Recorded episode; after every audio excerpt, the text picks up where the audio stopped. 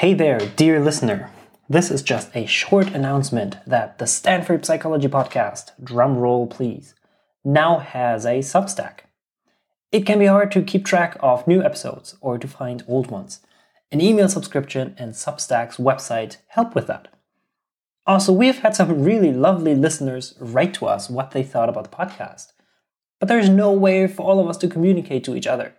Substack will allow us to do exactly that to form a small, lovely, thoughtful community of psyched listeners from by now over 190 countries around the world to share their thoughts. So leave us a quick email at stanfordpsypod.substack.com, a link to which you can also find in the episode description here.